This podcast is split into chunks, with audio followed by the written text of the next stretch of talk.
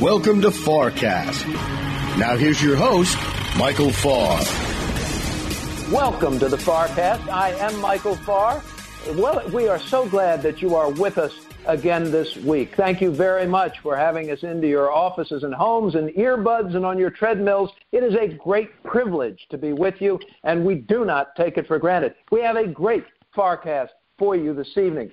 From the floor of the Chicago Exchange, we have the great Jim Iuorio.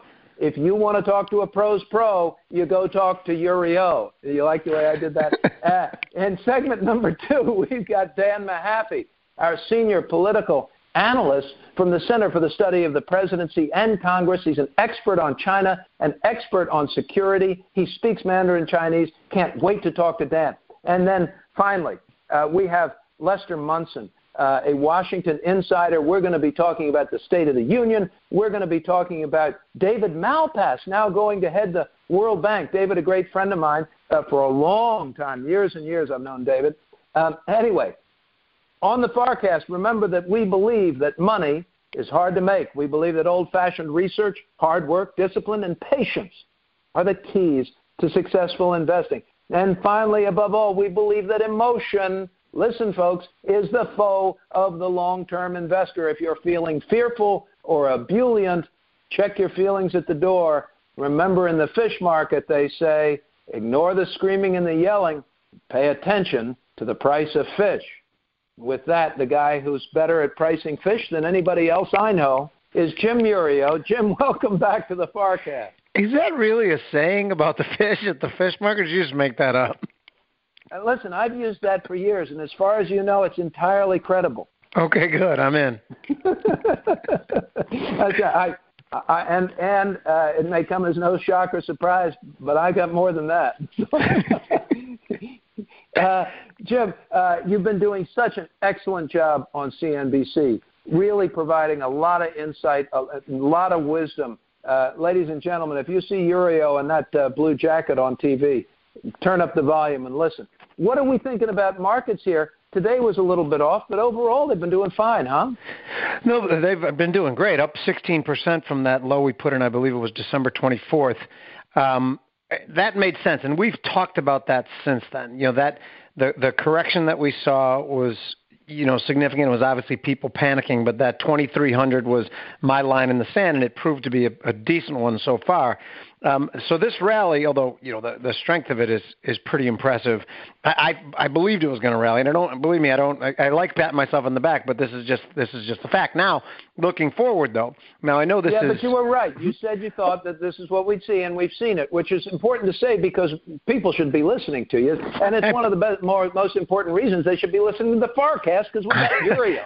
I appreciate that, but what's important now is everyone knows what's happened over the last month. Now we look forward. So you know, I know people are listening to this too, but do yourself a favor. Put up about a year chart of the S&Ps. There is something that's very uh, important that's coming up that's that's right now that it's on the radar and that's the 2800 level. Some people think about technical analysis like it's some sort of voodoo. It's not. It's just what it is does is measures market psychology. As we get to that level, we were at what about 27 30 days. So it's 70 handles away in the S&P. My belief is that something fundamental needs to change and I think what I'm saying is that there has to be a tangible believable solution to the trade uh, the trade tussle with China and and again, this that this all might be nonsense, and we'll look back at it in two years saying what we pretended to agree upon or didn't. But the market has to believe it. So from both sides, uh, from the U.S. and from China, they have to convince the market that things are over and there's blue skies ahead. Now, part of the 16% rally has been good news coming out of that, and the, the government reopening was, which was about to start dragging on GDP. And I know we rallied a ton while the government was shut down, and I don't think it's a big deal. I have it as a secondary deal, maybe even a third deal, but to me, it's something has that to would significant. Be tertiary, a tertiary. Tertiary. That's, I thought it was in my head. Popped the word tertiary, and then I thought it was wrong, so I didn't use it. I shouldn't have doubted myself. I swear to God. But anyway, Don't doubt yourself. okay, if we go above 2,800, to me, I think something has to change to to fuel that, and then I think we head for those old highs again. Okay, so now you said two important things here. One, we've had a 26% ra- uh, I'm sorry, uh, 16% rally, right? Yep. Okay, 16% rally from December the 24th. in your experience, would you expect a pullback? Uh, would you expect a pullback of, of give up back half of that, say, uh, and, and give a little bit of a downward test, establish a bit of a higher bottom before we really move higher, or is this kind of backing and filling that we've seen in the last week or two enough for you? No, I, I believe we could. Today, actually, it's funny you should ask. Today, I turned some of my call spreads into call condors, meaning I sold some. I, I made them less yeah. aggressive on the upside, yeah. and I actually bought some put spreads that I I talked about um, today. If people were watching the videos, um, just because I think that yeah, 16% seems far fast. I, I do think we're going to come within spitting distance of 2,800 sometime within the next couple weeks. But then that March 1st deadline that, the president's given us for when we're going to hear something from China, you know, that could be a big deal.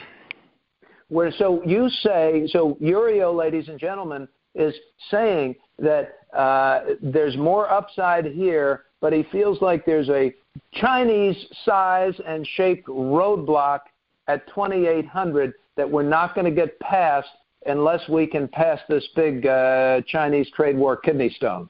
Can I can I say put one more thing in too?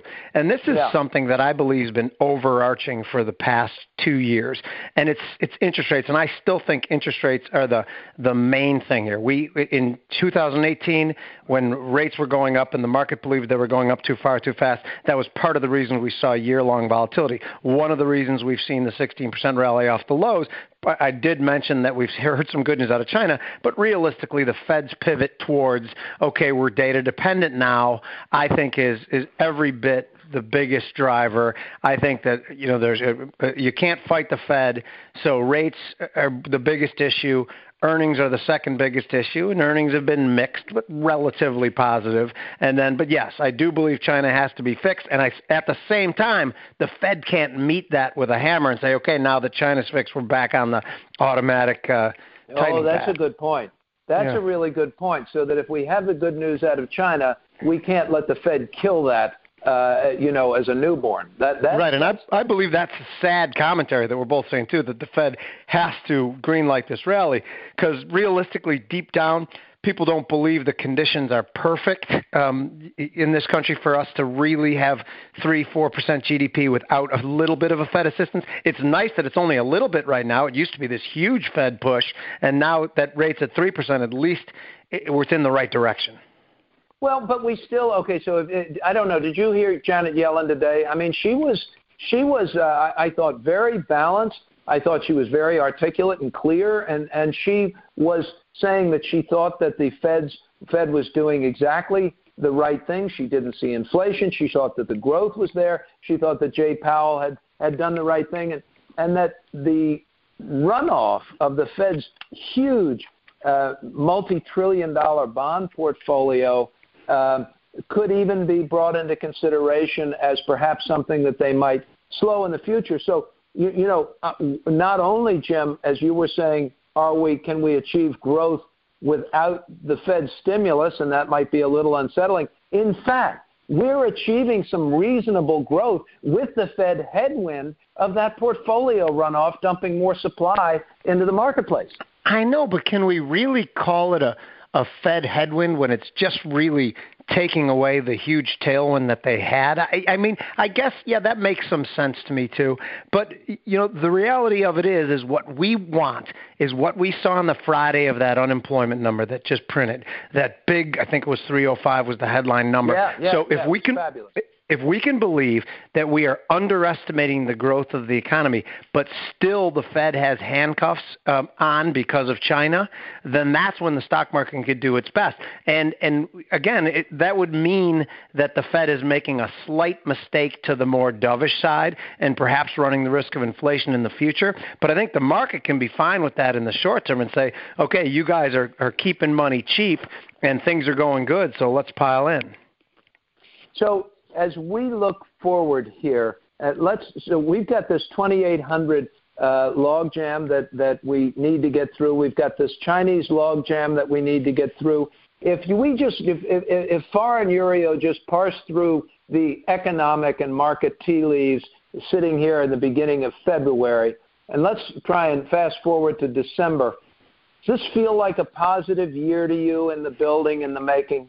It does. It does because I believe that we will get some believable news uh, on China, and I think that'll happen relatively soon. And I have no problem with something you just alluded to before, a, back and fill, a pullback. I could see us pulling all the way back to, you know, call it 2650, maybe even at the outset, at the the worst possible would be 2600 in my mind. But then I think we do push uh, through that, ultimately push to that 2800 level and run for the highs. And I do think it's going to be a good year. And remember, we look at corrections, and I know that we did get our 20%, but corrections are made up not just of price, but of time. And realistically, it's been a year, a year from the 2nd of yes. February, so a year and four days that we began this corrective phase. A year's a pretty long time. I mean, sure, it could go, it could be a year and a half, but I don't see it being two years.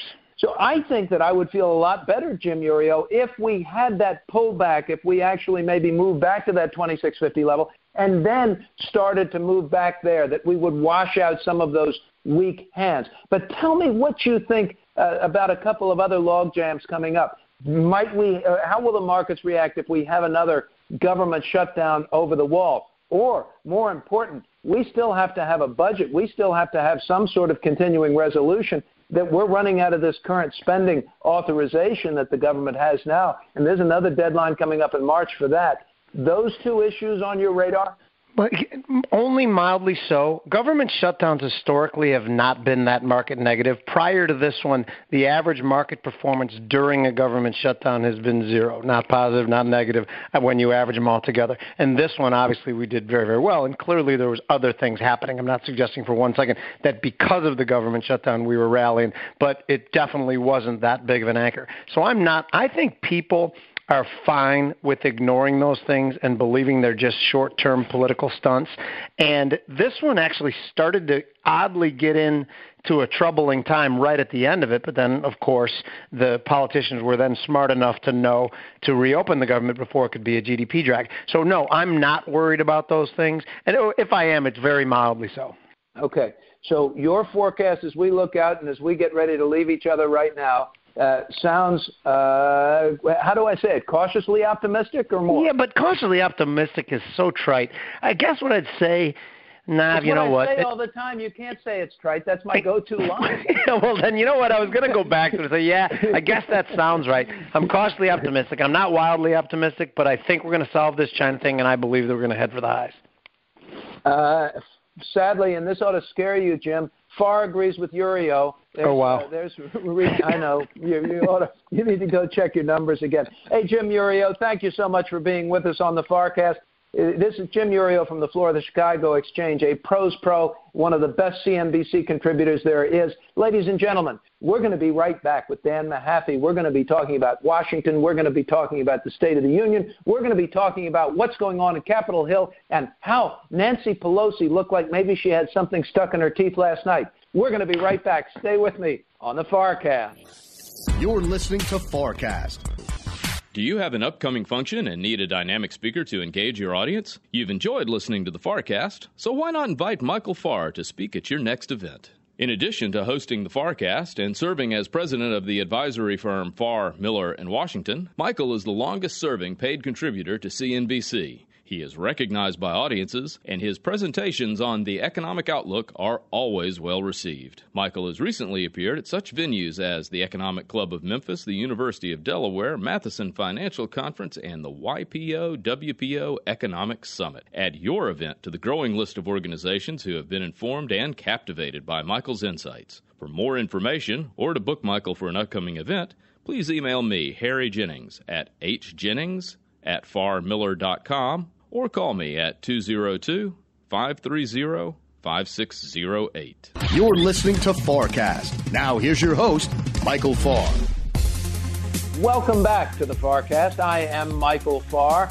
Uh, this week from Naples, Florida, uh, I'd love to tell you all uh, that it is absolutely miserable here cold, wind, rain, but that ain't the truth. It is absolutely lovely. You all should come to Naples, Florida. I know half of you just turned it off and, and you hate me now.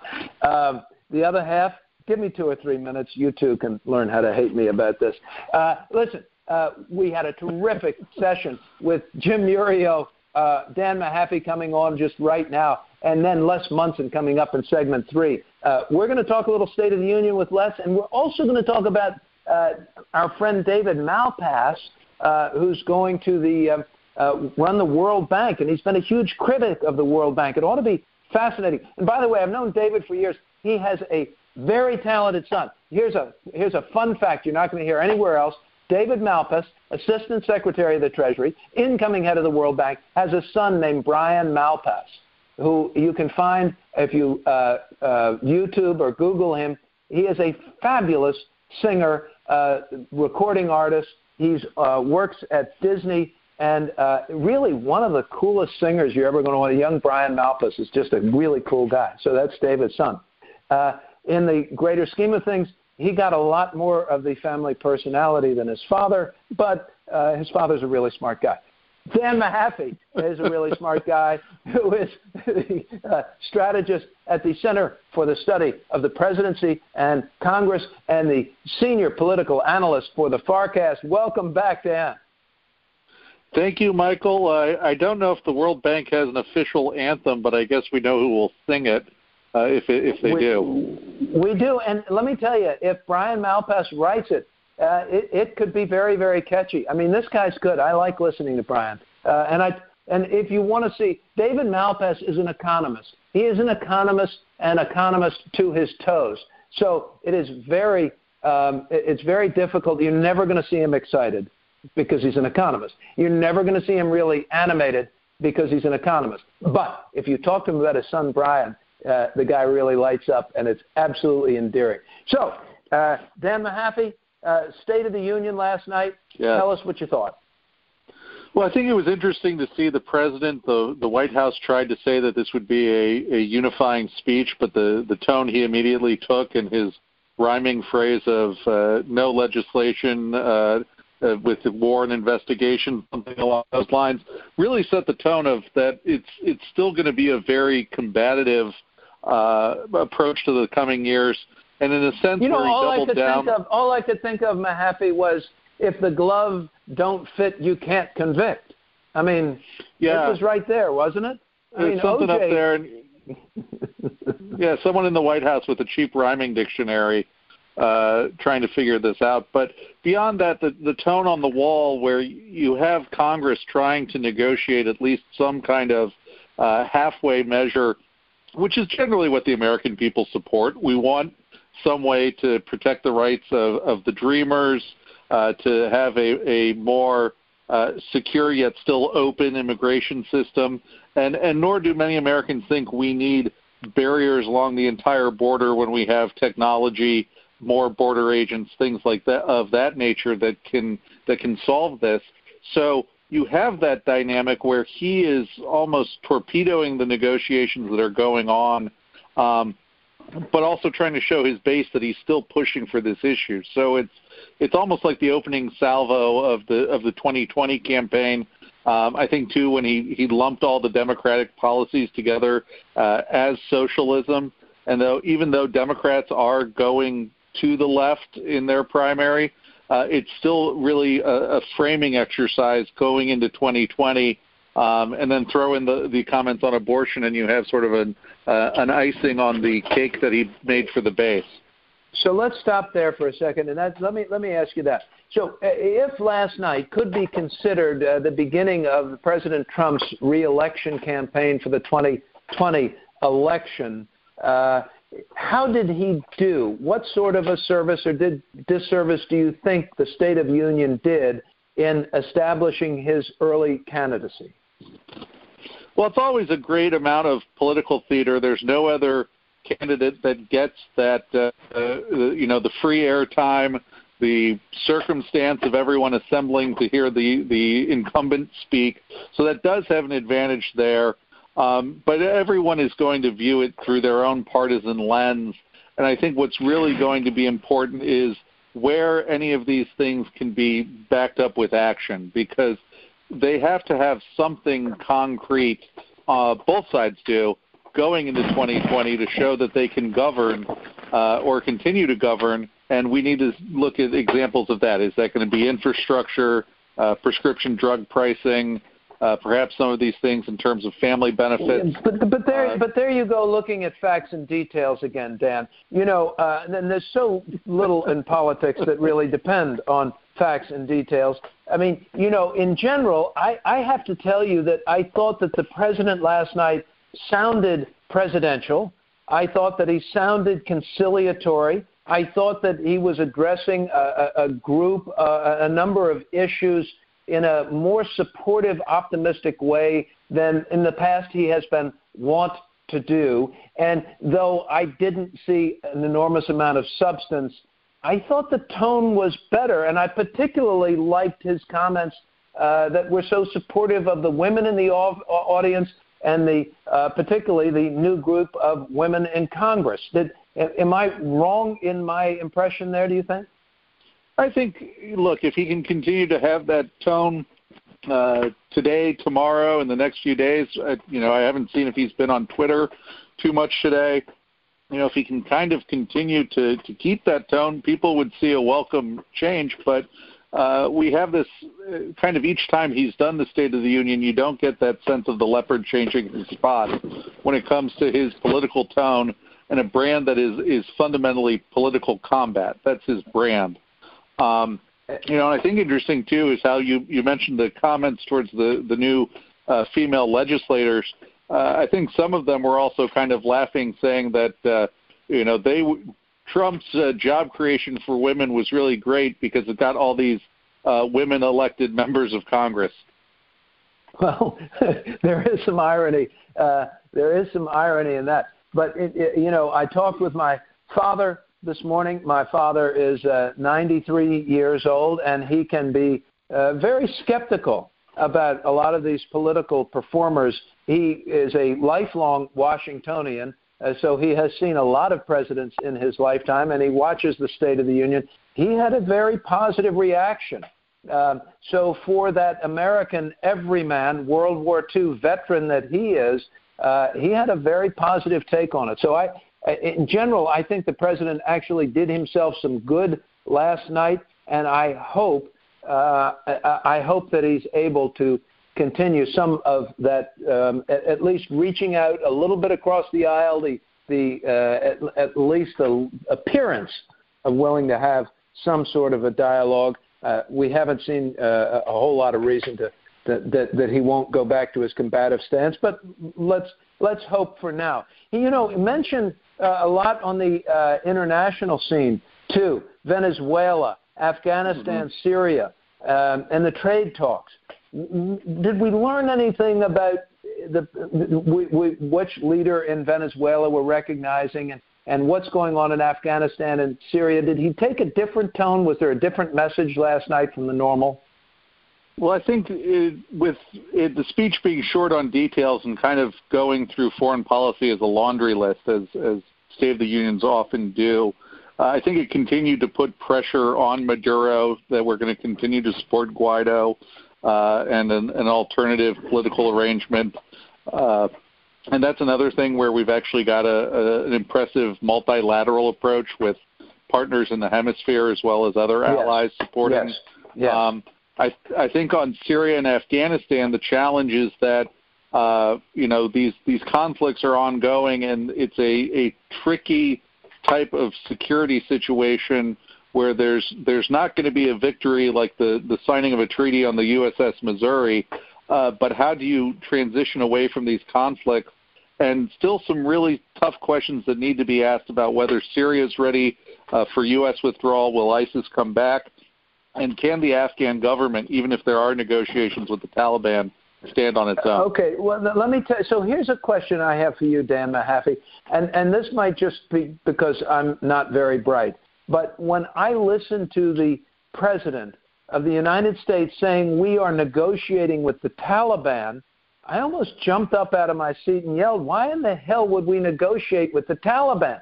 The Taliban, I thought we were trying to wipe off the face of the earth. Why in God's name would the United States be sitting down and negotiate with people who have just who are terrorists? I didn't think we did that. I think it's a, a reckoning that uh, Afghanistan is always going to have a certain amount of Taliban influence and Taliban held territory. Uh, and even though they are not uh, a savory group and, and truly barbaric and, and medieval in their mindset in, in many ways, that any political solution in Afghanistan is going to have to have them at the table in some form. Uh, and and recognizing too that we've uh, you know we've killed most of the leaders who were there when they uh, when they harbored Al Qaeda. Uh, we've developed an infrastructure we believe that we think can go back if if Al Qaeda or ISIS do return to Afghanistan. Uh, but it's still uh, tough in the sense of yes, they are that group. They do have that terrible ideology, um, and many Americans have have fought and died uh, combating them. Okay, so are you saying you think it's okay to have these negotiations or not? Because the idea just pisses me off. But are you saying it's okay? It's an okay thing you think politically for us to be doing? It's one of those. It's one of those things politically where you have to choose the least worst option. No, that's a lot of that in politics. Okay, let let let me move on. Uh, I need your quick predictions because we we always run out of time, and I always learn so much from you, Dan. Uh, uh, are, are we going to have another shutdown uh, coming up over this uh, uh, border wall thing? Odds, I yes think, or no? I I think the odds kind of keep growing the longer we don't have a solution. Let's see how Congress negotiates this week.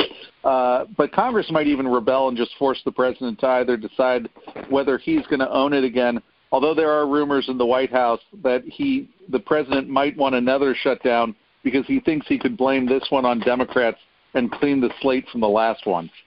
Oh Lord! And how about the funding uh, limit that we are uh, uh, approaching coming up here in uh, March, isn't it? Yeah, uh, where where, well, where they've got a huh?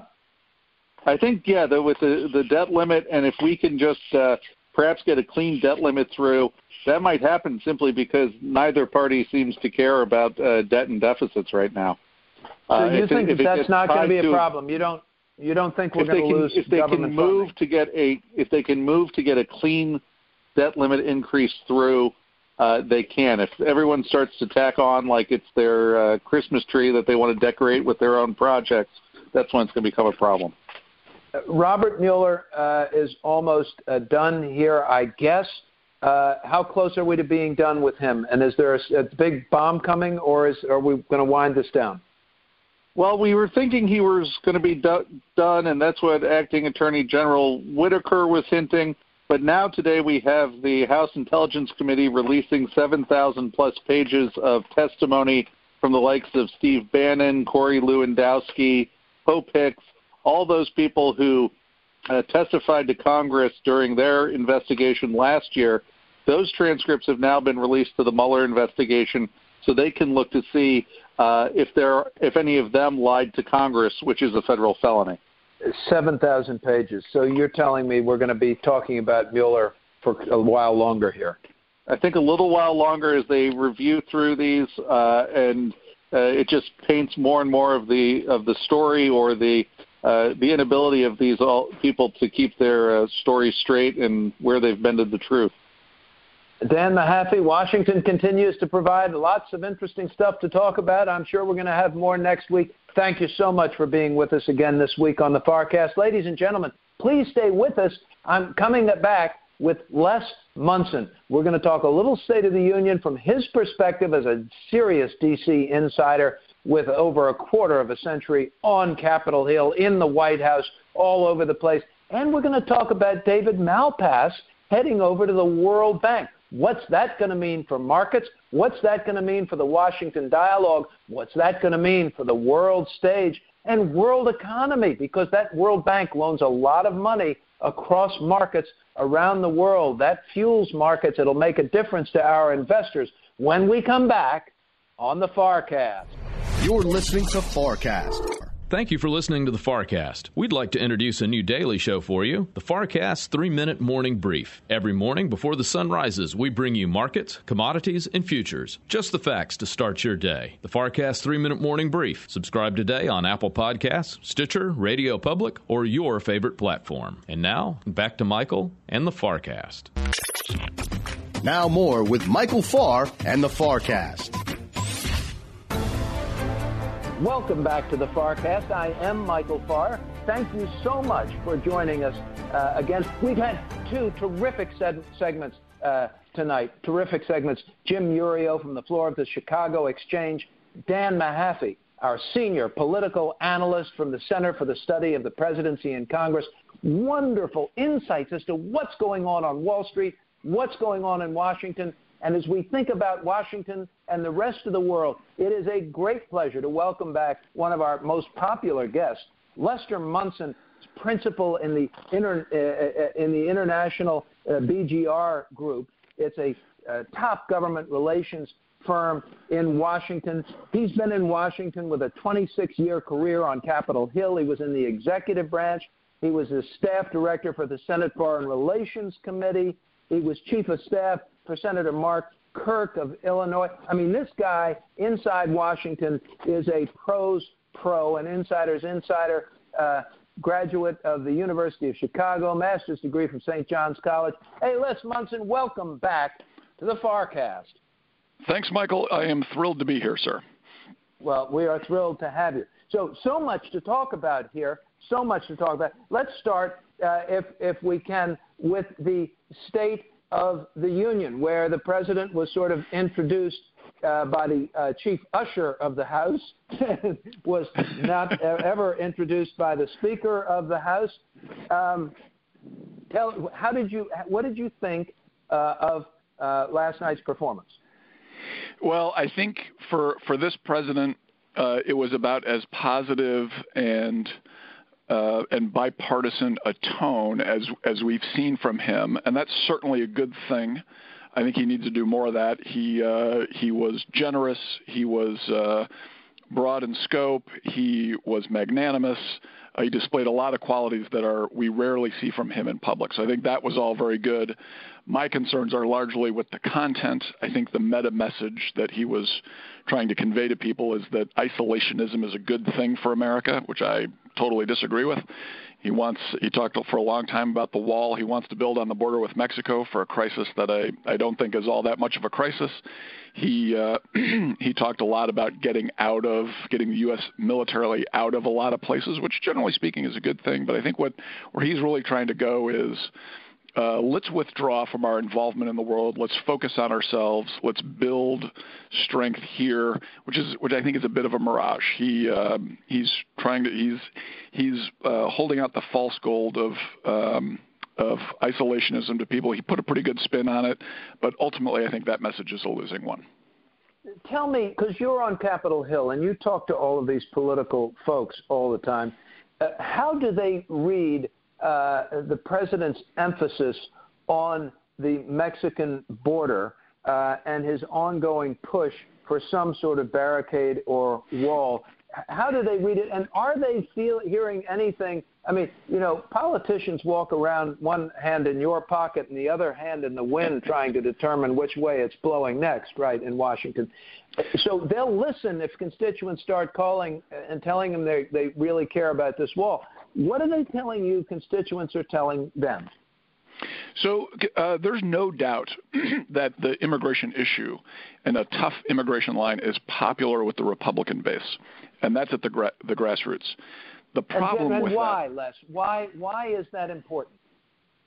That's a, it's a great question. Uh, I think you see this in, and I think this is true in a lot of Democrat districts as well, but their politics are a little bit different folks see uh, uh, an uncontrolled immigration problem. I don't think that's actually what's happening, but they're seeing a what they see is a, an uncontrolled immigration problem from the south.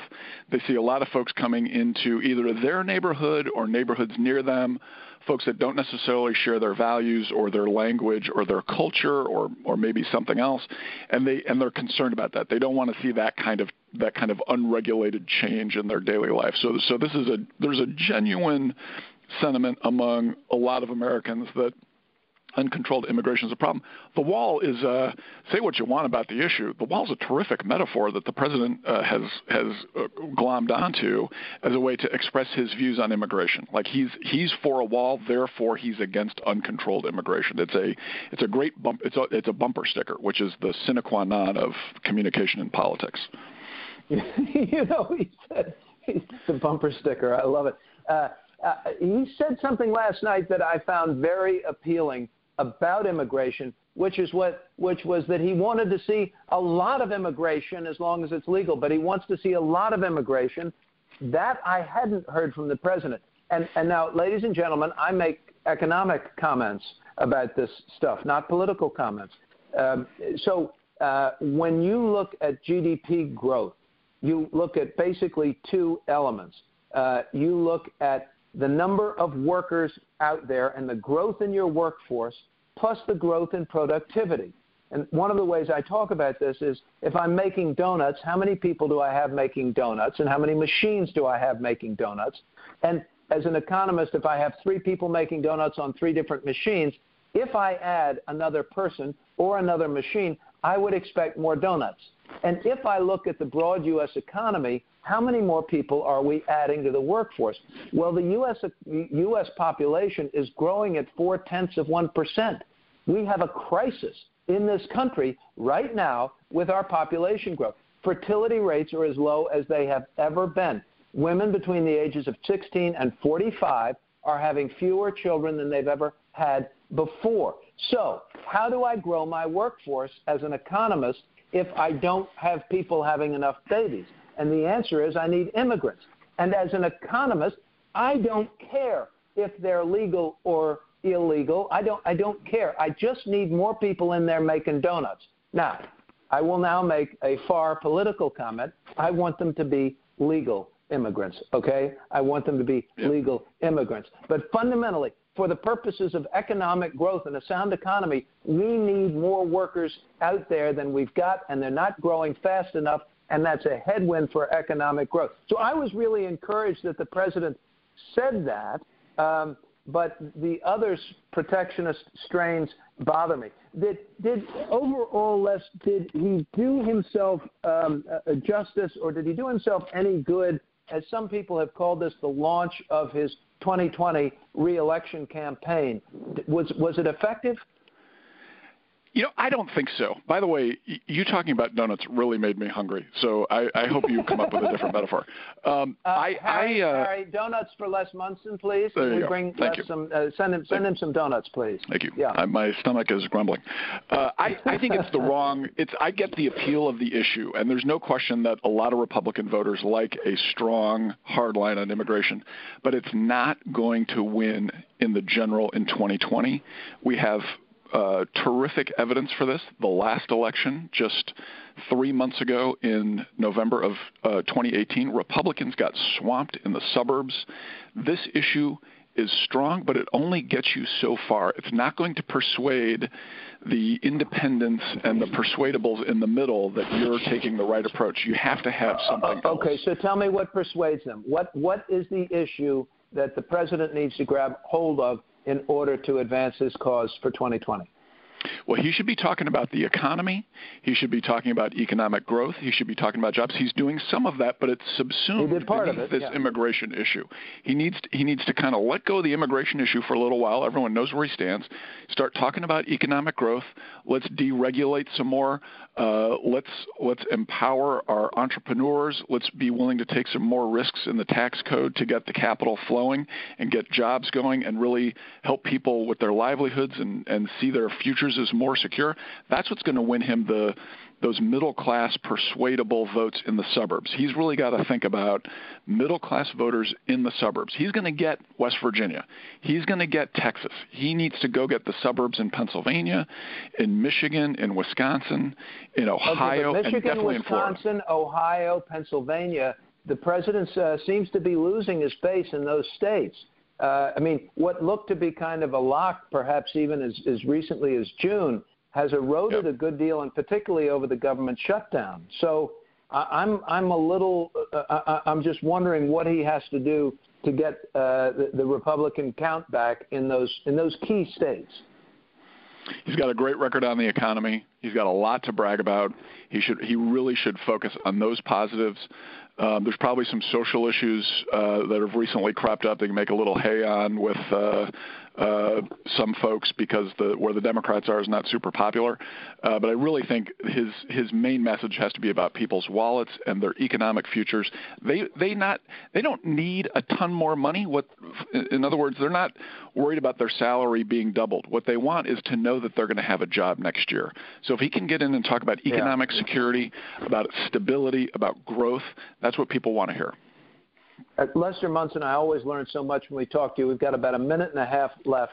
Uh, my friend, longtime friend, um, David Malpass, uh, who uh, David Malpass has been at the Treasury, has been as an assistant secretary of Treasury, uh, and now is going to, uh, who has not been uh, very positive about his views on the World Bank, is now nominated by the president to go run the World Bank.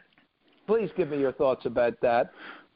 I have a bunch of thoughts. David Malpass is a very interesting candidate. First of all, he's six foot seven. Uh, he's a very tall yes. fellow. I think I think that's going to command respect as he walks in the room. That's going to help him.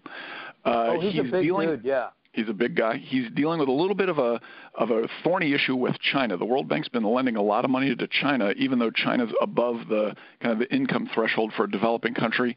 He's going to likely put a stop to that or seek to put a stop to that. And I think as his and he's going to come in and say, I want to have a, a tough attitude. I want this bank to do the right thing. I want it to do it well, and I want us to get out of the business of loaning money to China. And I think what you're going to see is there's going to be some reforms. There's going to be some movement on this China question. And then I think you're going to see a lot more money going to the World Bank. I think it's very possible David Malpass is a very good thing for the World Bank. That's fascinating. I will tell you now, I've known David for years, and he and I have spoken, I mean, co presented at a number of events. We did years ago with uh, uh, Charlie Plosser, who was president of the Philadelphia Fed. So Charlie as president of the Philadelphia Fed, and David was chief economist, I think, at Bear Stearns at the time. And I somehow snuck into the tent uh, unnoticed. And we, the three of us presented. David is a very bright guy, not a funny guy. Les, no, this is this no, is this not. is not Joe. This is not you know Charlie Chuckles here. He's a, I think I think his best his, his his best bet is to rule through fear, not through uh, through being loved.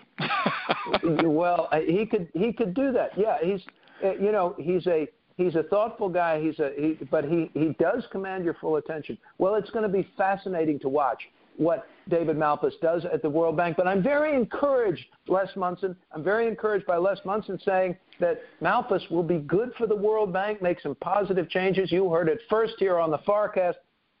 Lester Munson, thank you so much for being with us. Lester Munson's a president, uh, is a principal uh, uh, in the international group at BGR Group. It's a top government relations firm in Washington, D.C. They consult with foreign governments, corporations, and, and he's on the adjunct faculty at Johns Hopkins, one of the smartest guys we get to talk to. Les Munson, thanks so much for being on the FarrCast.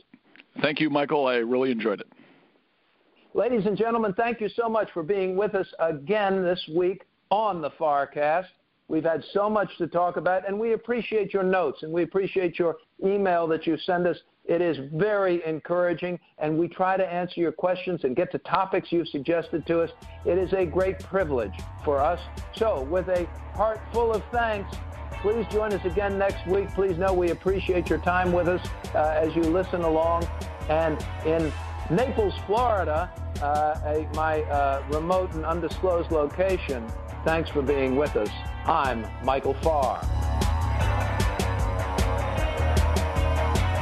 Thank you for listening to the FarrCast. We enjoy making the show for you every week. We'd like to remind you that if you think you've heard specific investment advice to buy or sell any security, you haven't. The FarrCast is for informational purposes, and, well, we hope you enjoy listening it as much as we enjoy making it. Please consult with a financial professional before making any investment decision. If we can be of help at Farr Miller in Washington, please give us a call. Join us next week on the FarrCast as Michael welcomes back former Assistant Treasury Secretary, Principal of Hamilton Place Strategies, and one of the smartest, also one of the nicest guys in Washington, D.C., Tony Fratto.